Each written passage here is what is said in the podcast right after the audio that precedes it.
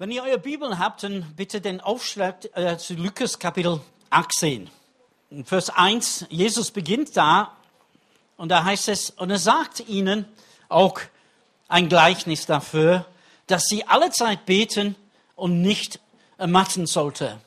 Und sprach, es war ein Richter in einer Stadt, der Gott nicht fürchtete und vor keinem Menschen sich scheute. Er war, es war aber eine Witwe in jener Stadt, und sie kam zu ihm und sprach, schaffe mir Recht gegenüber meinem Widersacher. Und eine Zeit lang wollte er nicht. Danach aber sprach er bei sich selbst, wenn ich auch Gott nicht fürchte und vor keinem Menschen mich scheue, so will ich doch, weil diese Witwe mir Mühe macht, ihr Recht schaffen, Recht verschaffen, damit sie nicht am Ende komme und mir ins Gesicht fahre. Der Herr aber sprach, hört, was der ungerechte Richter sagt. Gott aber, sollte er das Recht seiner Auserwählten nicht ausführen, die Tag und Nacht zu ihm schreien, und sollte er es bei ihnen lang, lange hinziehen? Ich sage euch, dass ihr, dass er ihr Recht ohne Verzug ausführen wird. Doch wird wohl der Sohn des Menschen, wenn er kommt, dem Glaube finden auf der Erde? Er erzählte ihnen ein Gleichnis dafür, dass sie beten soll, alle Zeit beten sollten und nicht ermatten. Und das ist mein Thema. Alle Zeit beten und nicht ermatten. Ich habe euch ein Anliegen mitgegeben, was mir auf dem Herzen ist. Ich teile das mit euch. Vielleicht berührt es euer Herzen, vielleicht auch nicht. Vielleicht sagt ihr, aber ich habe denn so eine Last für dieses Land oder für jenes Land oder ich habe einen Last für die Menschen in unserer Straße oder im Moment habe ich so viele eigene Probleme und das ist aber nicht das, was ich mich belastet. Oder sind manche Menschen, sie kämpfen noch mit Ereignis von 50 Jahren, dass Deutschland die Weltmeisterschaft verloren hat und müssen auch darum beten, dass sie noch innere Heilung bekommen oder sowas ähnliches. Ja, was auch immer. Betet und nicht, ermattet nicht, gibt nicht auf. Egal wie ihr gelernt habt zu beten, das ist mir im Moment egal. Da gibt es Leute, die müssen dann raus in die Natur und sie betrachten dann ein Grashalm und irgendwie haben sie dann Verbindung zu Gott. Wenn das deine Art ist, dann, dann bitte tu es. Andere sind militant und sie brauchen dann die militante Lieder und sie laufen hin und her und Hände und auf die Fahnen und äh, Landkarten und, und, und, und so weiter. Wenn das dir hilft, dann bitte tu das. Andere sind eher denn Sie mögen das Vertrautheit im Wohnzimmer, in einem Sessel mit einer ein Decke um sich, ein Kerze brennt und irgendwelche kuschelige Lobpreismusik äh, spielt. Und da sind sie in Gottes Gegenwart. Wenn das deine Art ist, dann bitte, aber tu es. Oder was auch immer, das, was dich am meisten anspricht. Bitte, tu es. Betet alle Zeit und ermattet nicht. Schau in diese Witwe, in diese Geschichte, die Heldin ist diese Witwe. Wir haben auch ein Bild von einer Witwe gesehen, vielleicht eine ähnliche Person. Diese Witwe, sie gehörte zu einer der verwundbaren Personen, die wir immer wieder in der Bibel finden. Die Witwen, Waisen, die Armen, die Fremden. Und ihr Zustand war zuerst, sie hatte keinen Einfluss gegenüber dem Richter in der göttlichen Ordnung, so in Israel, wurde der Richter denn von Gott eingesetzt und er sollte Recht sprechen. Der Richter sollte vor Gott leben in der Furcht Gottes und sollte ein gerechtes Urteil sprechen. Das Alte Testament drückt dies aus, es soll ein gerechtes Urteil sein. Der Richter sollte von Barmherzigkeit, Gnade und Mitleid geleitet werden denn ich bin gnädig, spricht der Herr. Und du musst Sorge tragen für die Menschen, wie Gott Sorge tragt für dich. 2. Mose 22. Schau ihren verarmten Zustand an. Diese arme Witwe, zeige ihr Erbarmen. Aber der Richter, es heißt hier, der Gott nicht fürchtete und vor keinen Menschen sich scheute. Die Frau hatte eigentlich einfach kein, keinen Einfluss bei diesen Richter. Nicht nur hatte sie keinen Einfluss, sie hatte auch keine Ressourcen. im Normalfall, statt dauernd vor den Richter zu treten, um die gleiche Antwort, Antwort zu bekommen, nämlich Nein, würde jemand, der Recht haben wollte, eine Gruppe von Menschen um sich herum sammeln, Menschen mit Einfluss, Menschen mit Geld, Menschen, die bereit waren, dieser Witwe zu helfen. Mit dem Geld konnten sie den Richter bestecken. Sie, hatten aber, sie hatte aber niemand und konnte auch kein Besteckungsgeld zählen. Aber immer wieder stieß sie bei ihm auf tobe Ohren. Das heißt, immer wieder ist sie hingegangen, immer wieder hat sie ihr Anliegen vorgetragen. Kein Besteckungsgeld auf taube Ohren. Sie hatte keinen Einfluss, sie hatte keine Ressourcen und sie hatte auch keinen Fürsprecher. Wie im Normalfall hätte sie einen männlichen Verwandter gefunden, ein Vater vielleicht oder Brüder, Onkel, Vetter, vielleicht ein Sohn, und er würde für sie sprechen. Es geht, sie geht aber alleine. Sie hatte niemand gehabt, niemand, der für sie sprechen könnte. Sie ist diesem Richter vollkommen ausgeliefert. Sie ist von seinem gerechten Urteil abhängig, sonst bricht ihre Welt zusammen. Kein Einfluss in dieser Welt, sie hat keine Ressourcen, vielleicht ist sie obdachlos und hungrig. Sie hat keinen Fürsprecher, sie ist alleine. Und ist das nicht ein Bild von uns?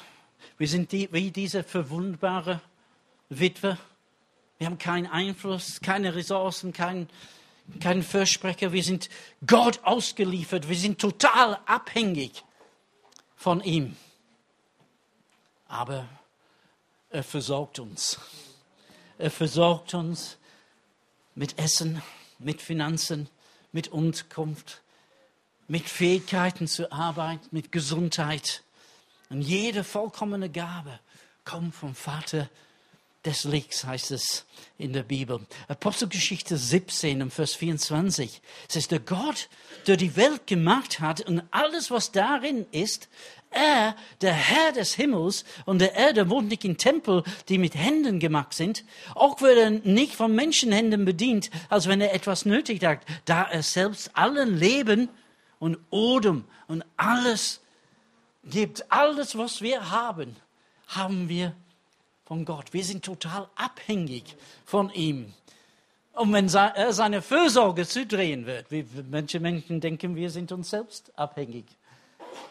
Wir sind von ihm abhängig. Sogar die Bibel sagt, dass, dass durch sein Wort wird alles zusammengehalten. Nicht nur hat er die Welt geschaffen, sondern durch sein Wort dreht sich diese Welt ein, einmal in jede 24 Stunden.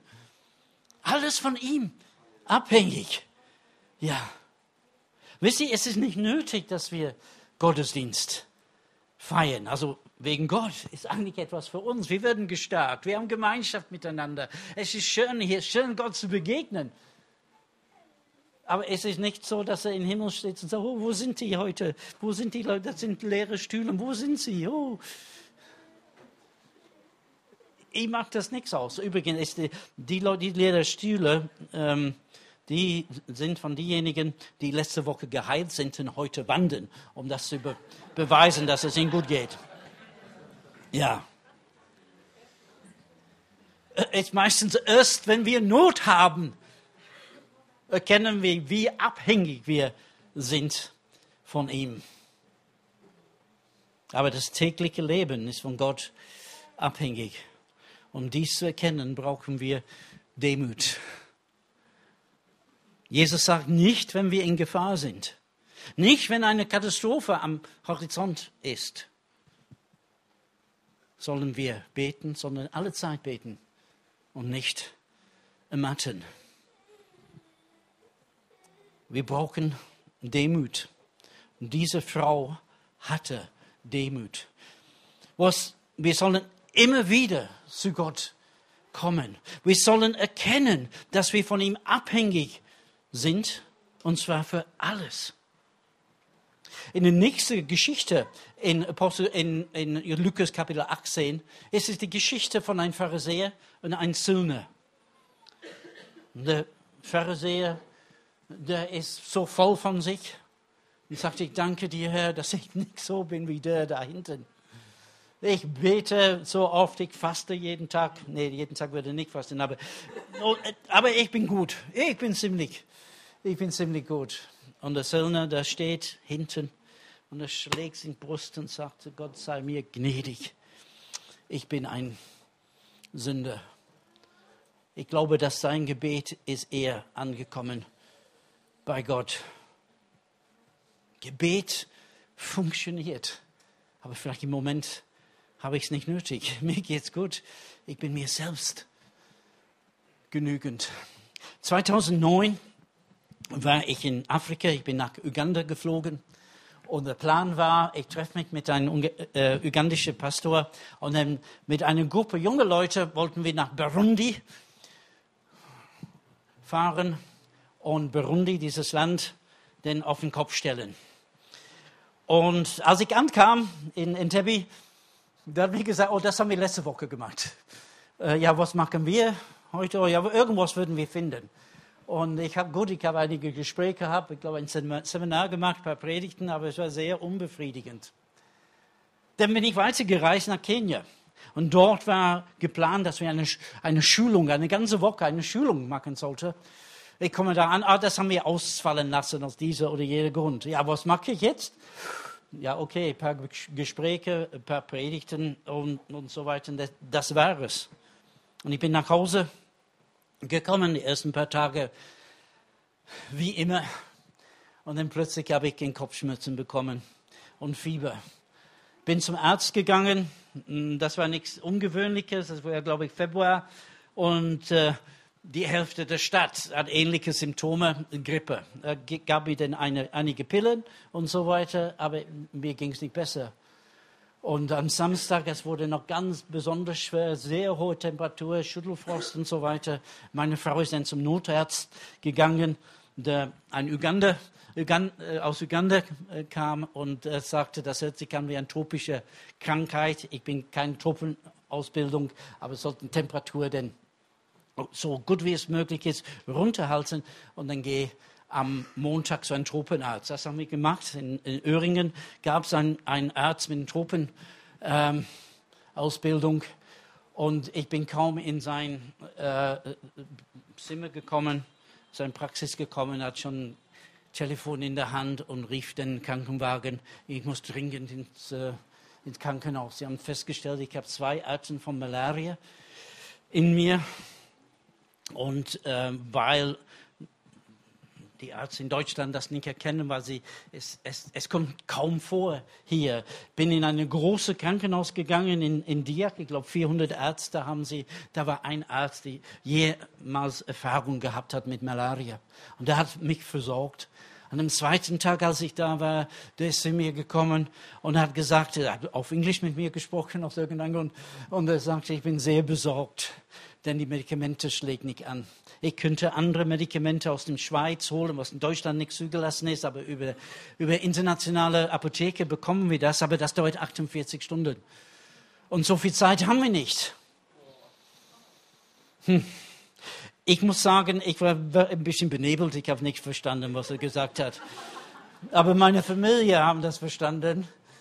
Ähm, du hast weniger als 48 Stunden zu leben. Also bitte nicht weinen jetzt, ich bin noch da, es geht gut aus. Ja. Und tatsächlich, denn mittags, nachmittags, sie haben dann jede paar Stunden mein Blut genommen und untersucht. Plötzlich fingen die Medikamente anzuschlagen.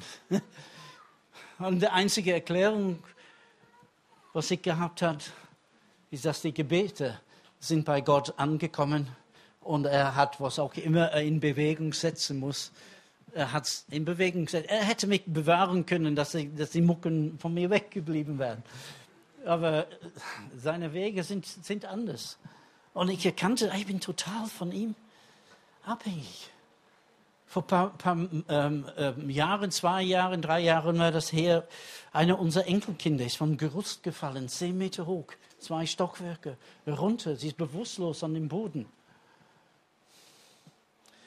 Notarzt ist gekommen, hat dann mit meiner Tochter ge geschimpft, hat gesagt, ich sollte den, hätte den Hubschrauber anfordern sollen. Und sie ist dann in, in das kurze machen ins Krankenhaus gekommen, in künstliche Koma versetzt worden und alles Mögliche. Wir haben gedacht, sein Rückgrat ist gebrochen, denn alle, alle Organe sind geplatzt oder was.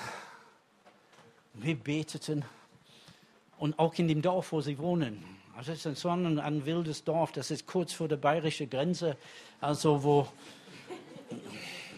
ja, und die Menschen, die Menschen haben gebetet. Das ganze Dorf hat gebetet. Und da war, da war eine, eine Gruppe, so zwei Familien. Ich glaube, sie haben ein Motorrad gehabt und deswegen hießen die, das war die, waren die Rocker.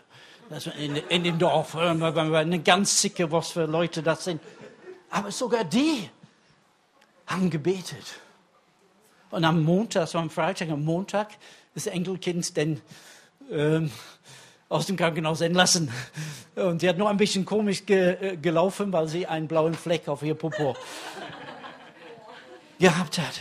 Es gibt in der Bibel 222 Gebete, außer in den Psalmen nicht mitgerechnet.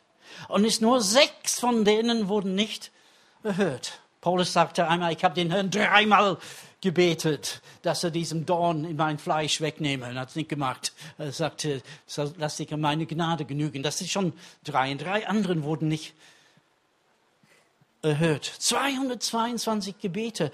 Ein Verhältnis von 37 zu 1, dass die Gebete erhört würden. Gut, es gibt manchmal Enttäuschungen. Gott muss uns erklären, warum er jetzt nicht eingreift. Aber wir sollen erwarten, dass Gott Gebete hört. Und dann sollen wir nicht müde, wir sollen beten alle Zeit und nicht ermatten. Wir sind so wie diese Witwe, wie unzureichend, mangelhaft. Wie kann ich beten? Ich bin nicht redegewandt. Es ist mir so schwer. Es wird nirgendwo hingehen, wenn ich bete. Ich bin, meine Theologie ist nicht so ganz fest. Was ist, wenn ich irgendetwas Falsches bete? Du sollst alle Zeit beten und nicht ermatten. Du brauchst nicht erstmal ein Studium abschließen. Alle Zeit beten und nicht ermatten. Das Gebet der Witwe ist so hartnäckig. Sie gibt nicht auf. Und der Richter fühlt sich von ihr eingeschüchtert, dass sie mir nicht ins Gesicht fahre. Ich habe keine Ahnung, was das bedeutet, aber es scheint mir nicht so angenehm. Der hat Angst vor ihr. Ein blaues Auge oder irgendwas sollte bekommen. Die wird er nicht aufgeben. Das ist die Botschaft, die sie diesem Richter mitteilt. Der Richter wusste, Sie wird immer wieder kommen, immer wieder kommen, keine Ruhe geben. Sie ist beharrlich, sie ist ausdauernd, sie ist hartnäckig, sie geht nicht auf. Und Jesus lobt sie deswegen, was sie nicht aufgegeben hat. Wir sehen hier in dieser Geschichte, in dieser Gleichnis, zwei Charakter, Charakter die Witwe und der Richter. Was bedeutet das? Wir sind die Witwe, wir beten alle Zeit, Gott ist der Richter und letzten Endes gibt uns, was, worum wir bitten. Das ist falsch. Das ist nicht, wovon Jesus spricht. Es sind drei Leute in dieser Geschichte. Es ist die Witwe, der Richter und es ist auch Gott. Merkt diese Worte. Wie viel mehr wie viel mehr wird Gott uns geben? Das erinnert mich an eine andere Stelle in Lukas 11, wo er sagt, welcher, welcher Vater unter euch, wenn das Kind ihm bitten würde um ein Brot, würde ihm einen Stein geben? Oder wenn der Sohn bitten würde um ein Ei, würde ihm einen Skorpion geben. Oder um einen Fisch, und dann würde ihm eine Schlange geben. Ich kann vorstellen, die Leute, wovon redet er? Und dann sagt er, ihr, die ihr böse seid, ihr wisst gute Gaben zu geben, wie viel mehr wird der Vater im Himmel geben. Lukas Evangelium sagt den Heiligen Geist, den, den, die ihm darum bitten. Und in Matthäus heißt es gute Gaben. Wie viel mehr wird Gott uns geben? Gott ist ein Geber. Der ist nicht wie dieser Richter. Und er will uns nicht zeigen, äh, dass, dass seine, seine Eigenschaften sind ähnlich wie dieser Richter. Eigentlich, ich will nichts geben, aber weil er keine Ruhe gibt, ich, ich gebe. Nein, Gott ist gütig. Gott ist ein Geber. Er will uns nur zeigen, wir sollten so sein wie diese Witwe, dass wir alle Zeit beten und nicht matten, dass wir nicht aufgeben. Gott aber, sollte er das Recht seiner Auserwählten nicht ausführen, die Tag und Nacht zu ihm schreien, und sollte er es bei ihnen lange hinziehen. Er redet von dir als einer seiner Auserwählten. Du bist nicht irgendwie hier reingerutscht heute Morgen. Du bist hier, weil Gott dich auserwählt hat. Du bist hier, weil Gott dich haben wollte. Du bist eine seiner Auserwählten. Wisst ihr, die Bibel sagt uns vor, diese Erde grundgelegt wurde, ehe die Schöpfung geschah, hat Gott deinen Namen ausgesprochen. Noch ehe deine, deine, deine Eltern irgendwas von dir gewusst haben. Wir, wir sagen noch auf Englisch, noch ehe du ein Funkeln warst in den Augen deiner Eltern hat Gott dich gekannt. Du bist, du bist nicht überflüssig, du bist nicht zufällig hier. Gott kennt dich, er kennt deinen Namen, auch wenn, wenn ich nicht alle Namen kenne. Gott kennt alle Namen. Du bist ihm sehr wertvoll. Und deswegen sage ich, ich sollte alle Zeit beten und nicht ermatten. In Gott, auch wenn diese, diese eingebildete, egoistische, korrupte, üble Richter, wenn er gibt, wie viel mehr wird Gott uns denn geben, der gut ist, der barmherzig ist, der gnädig ist, der voller Liebe ist? Oh. Bete alle Zeit, gib nicht auf. Denkst vielleicht, dem würde vielleicht so, mü so müde, wenn ich so lang bete und so, und dann würde mir geben. Weil ich ständig meine Bitte vor ihm das weil er dich lieb hat, gibt er dir. Und trotzdem sagt er, bete alle Zeit und ermattet nicht. Du hast keine Ressourcen, du hast keinen Einfluss, du hast keinen Fürsprecher, du hast niemanden, der dich vertreten kann. Kein Anwalt im Himmel, Moment mal. Jesus starb für unsere Sünde. Er wurde begraben. Er ist auferstanden. Er ist in den Himmel gefahren. Er sitzt zur Rechten, Rechten der Majestät. Und die Bibel sagt uns, dass er betet für uns. Er tut Fürbitte für uns. Nicht nur beten wir, sondern Jesus betet auch mit. Er sieht uns. Wir sind ihm nicht lästig. Wir sind gewaschen in dem Blut Jesu. Äh, Hebräer 7, Vers 25. Darum kann er auch vollständig und für immer alle retten, die sich durch ihn an Gott wenden. Er lebt für immer, um bei Gott für sie, für uns einzutreten. Wir haben einen Versprecher jetzt. Wir haben jemanden, der ein gutes Wort für uns einlegen wird. Nicht, weil wir gut sind, sondern weil Jesus uns lieb hat. Auch. Er legt ein gutes Wort vor uns hin. Hebräer 10, ab Vers 19 heißt es da, da wir nun Brüder durch das Blut Jesu Freimütigkeit haben zum Eintritt in das Heiligtum, der er uns eröffnet hat und einen neuen lebendigen Weg durch den Vorhang, das ist durch seinen Fleisch und einen großen Hohepriester über das Haus Gottes, Vers 22, so lasst uns hintreten. So lasst uns hintreten. Da wir jetzt Freimütigkeit haben, zu Gott zu gehen, lasst uns hintreten.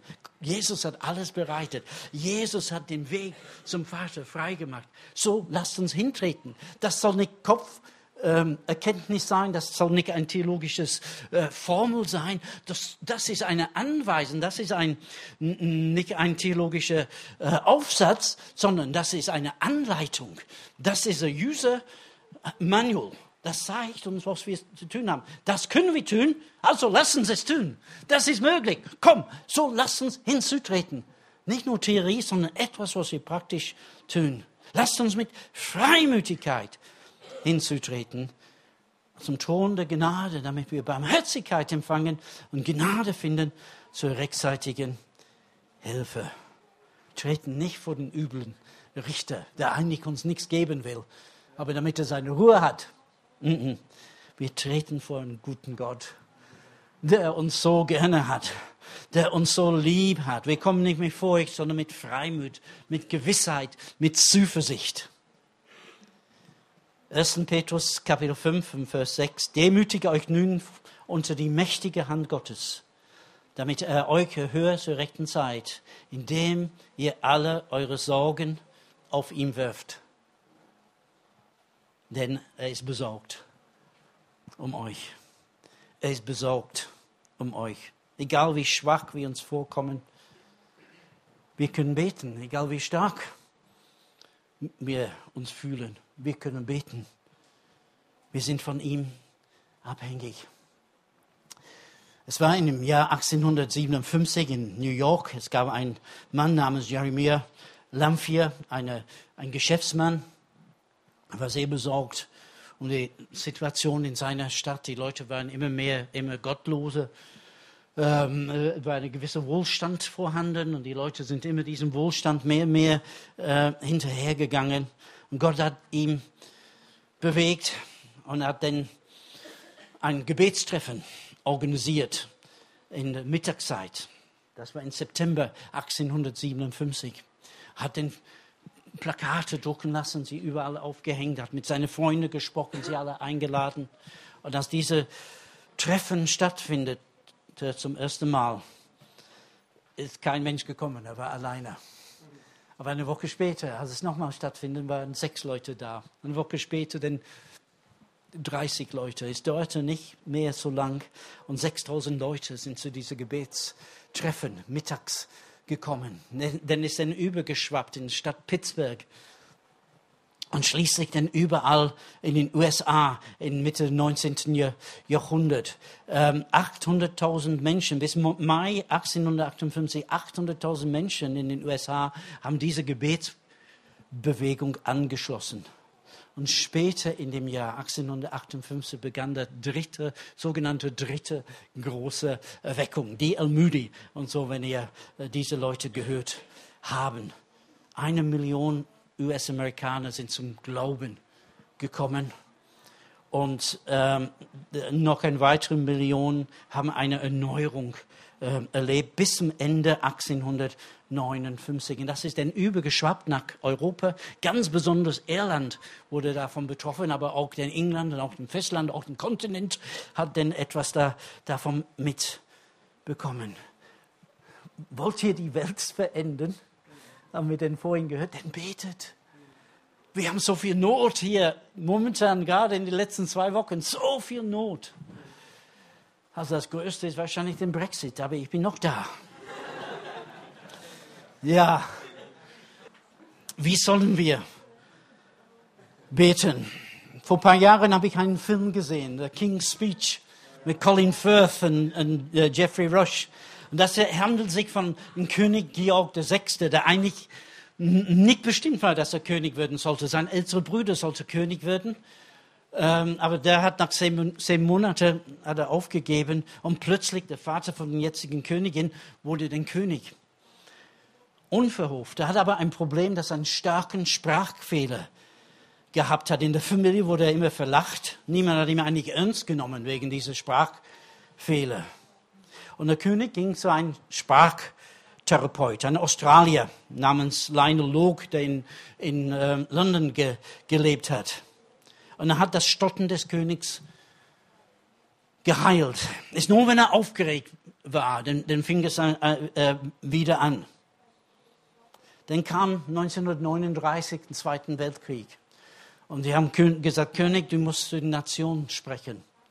Und das in der Vergangenheit, das bedeutet ein Massen von Menschen dort in eine Ansprache halten. Und das hat er gemeint, das kann er tun. Aber sie haben gesagt, diesmal wird es anders, weil jetzt haben wir Radio. Du musst durch den Mikrofon, du musst die ganze Welt sprechen. Nicht nur die Leute, die vor uns sind, sondern die ganze Nation wird am Radio zuhören. Aber nicht nur die, sondern den ganzen Commonwealth. In Australien, in Neuseeland, in, in Südafrika, in, in Kanada. Sie würden alles zuhören, wenn, wenn du sprichst. Millionen und Millionen von Menschen. Aber kein Druck, sei nicht aufgeregt. Natürlich war er sehr aufgeregt und er wusste nicht, wie er das schaffen konnte und ist zurückgegangen zu seinem Sprachtherapeut, Leinolog. Und er hat dem König gesagt, du musst einfach daran denken, dass ein Freund hört zu, wenn du sprichst. Einfach glaube in die Kraft deiner Stimme. Wenn du das aussprichst, ich, ich würde zuhören. Und so wie du mit mir sprichst jetzt, sprich einfach. Spreche einfach. Und das hat er dann auch getan. Und das hat er auch ge geschafft. Und wenn wir beten, ich weiß nicht, wie ich beten sollte, ich kann eigentlich keinen Satz vollständig zu Ende aussprechen. Das macht nichts. Du sprichst zu deinem Freund. Er hört auch das Schreien deines Herzens. Er versteht, was du meinst. Aber es ist wichtig, dass wir unseren Mund einfach austun. Es ist wichtig, dass wir einfach etwas, etwas sagt. Beginne einen Weg, wie du Gott siehst, zu verändern. Denn er ist nicht derjenige, der oben ist, der runterschaut. Warte, bis du einen Fehler machst. Und dann, da bin ich. Der ist unser liebender Vater. Jesus ist unser großer Bruder, der uns so lieb hat, der sich freut, wenn wir Gemeinschaft mit ihm haben, wenn wir unseren Mund aufmachen, um zu ihm zu sprechen. Er ist für dich da. Er ist für dich. Der ist nicht gegen dich der Psalmist in den Psalmen, da finden wir öfter, der ist irgendwie, weiß nicht, niedergeschlagen oder hat schlecht geschlafen. Ähm, und zum Beispiel im Psalm 103, er sagt, lobe den Herrn, meine Seele, und alles, was in mir ist, meinen heiligen, seinen heiligen Namen. Und das spricht er nicht zum Herrn, das spricht er zu sich selbst. Das spricht er zu seiner Seele. Und da, wo unsere Launen sind, das ist in der Seele. Da, wo unsere Emotionen sind, das ist in der Seele. Unser Intellekt, das befindet sich in der Seele. Und wir sind da im Geist, aber unsere Seele, wo? Und er sagt, jetzt, komm hier, Seele, lobe den Herrn. Jetzt ich bin aufgestanden, aber du musst in mir aufstehen. Lobe den Herrn, meine Seele. Und alles, was in mir ist, seinen heiligen Namen.